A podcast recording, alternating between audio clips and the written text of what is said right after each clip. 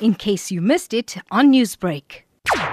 Earlier this morning, an Indian male of plus minus 30 years old, known as a tow truck and taxi owner operating in the Phoenix and Umhlanga area, was shot in a parking lot at Gateway. He was shot in the head, in the back, and in the torso. Do police have any leads on possible suspects? Unfortunately, at the moment, the suspects are unknown.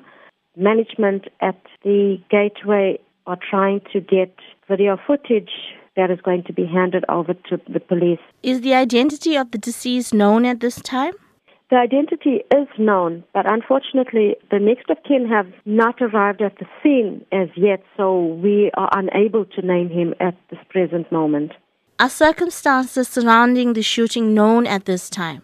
At the moment, it is unknown. Now, the shooting did take place at a busy shopping mall. How were police able to cordon off the crime scene? Fortunately, during the shooting, there were no people who were standing close by that were shot. There was just one vehicle that was damaged. It was a private vehicle that was parked in the parking lot. It was damaged in the front left headlight was damaged. Fortunately, there weren't many people around in the parking lot.